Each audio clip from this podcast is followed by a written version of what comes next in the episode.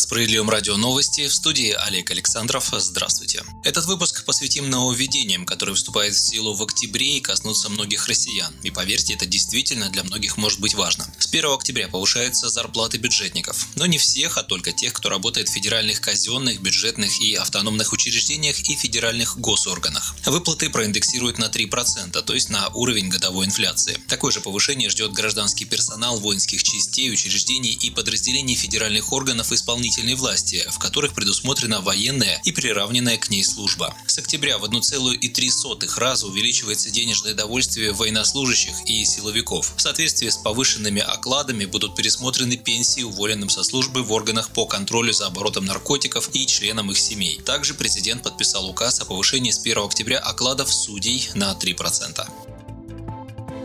Вводится повышенное страховое возмещение вкладов. С 1 октября изменилась сумма страховой выплаты по банковскому вкладу в случае, если банк признан банкротом или у него отозвана лицензия. Ранее максимальная выплата по вкладу составляла 1 миллион 400 тысяч рублей. Теперь повышенное страховое возмещение до 10 миллионов рублей россияне могут получить по суммам, поступившим на банковский вклад от продажи квартиры, жилого дома и земельного участка под ним, наследства, страховых и социальных выплат, а также от грантов в форме субсидий в виде возмещения ущерба, причиненного причиненного жизни, здоровью или личному имуществу, а также по решению суда. Для владельцев эскроу счетов, открытых в связи с куплей-продажей недвижимости, продлили период, когда можно обратиться за возмещением. Ранее средства на таком счете подлежали страхованию до истечения трех дней с даты госрегистрации прав на недвижимость. Теперь до истечения трех месяцев с этой даты. Кроме того, установлен порядок возмещения, когда физлицо имеет несколько счетов эскроу в одном банке, и суммарный размер обязательств по ним превышает установленную сумму выплаты. В этом случае страховка Страховка выплачивается по каждому из вкладов пропорционально их размерам, но в совокупности не более 10 миллионов рублей.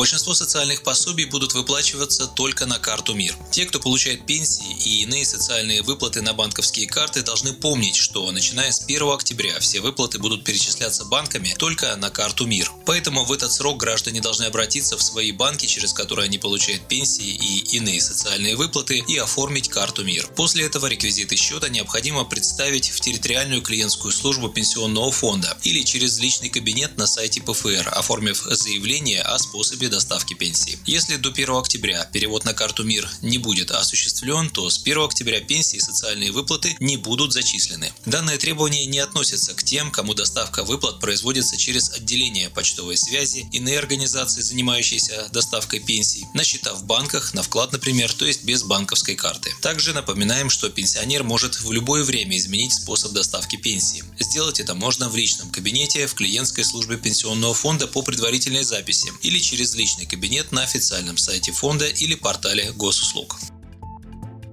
Со 2 октября для ежемесячных выплат на первого или второго ребенка до 3 лет снова нужно будет подать заявление с подтверждением доходов. Также возвращена обязанность извещать органы соцзащиты и пенсионного фонда о смене места жительства и об обстоятельствах, влекущих прекращение выплат. Также до 1 октября отменяется правило об автоматическом продлении пособия для граждан, у которых право на выплату истекло после 1 марта этого года.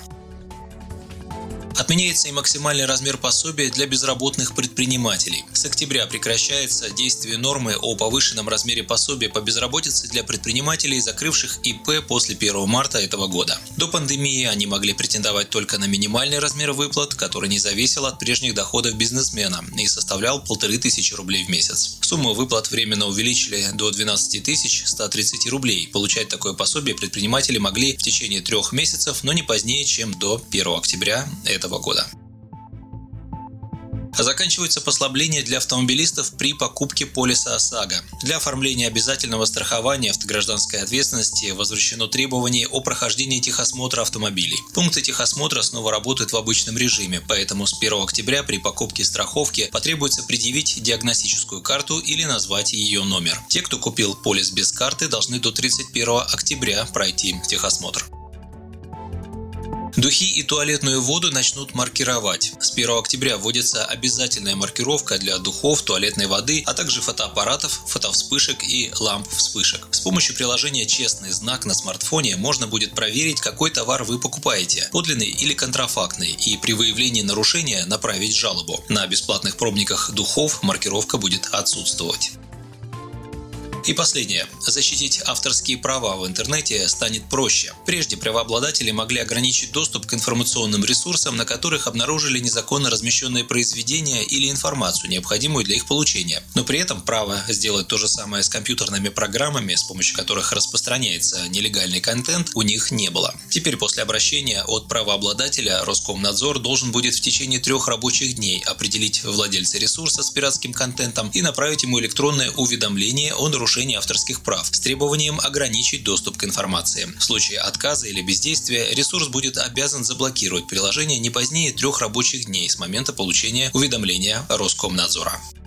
Вы слушали новости. Оставайтесь на Справедливом радио, будьте в курсе событий.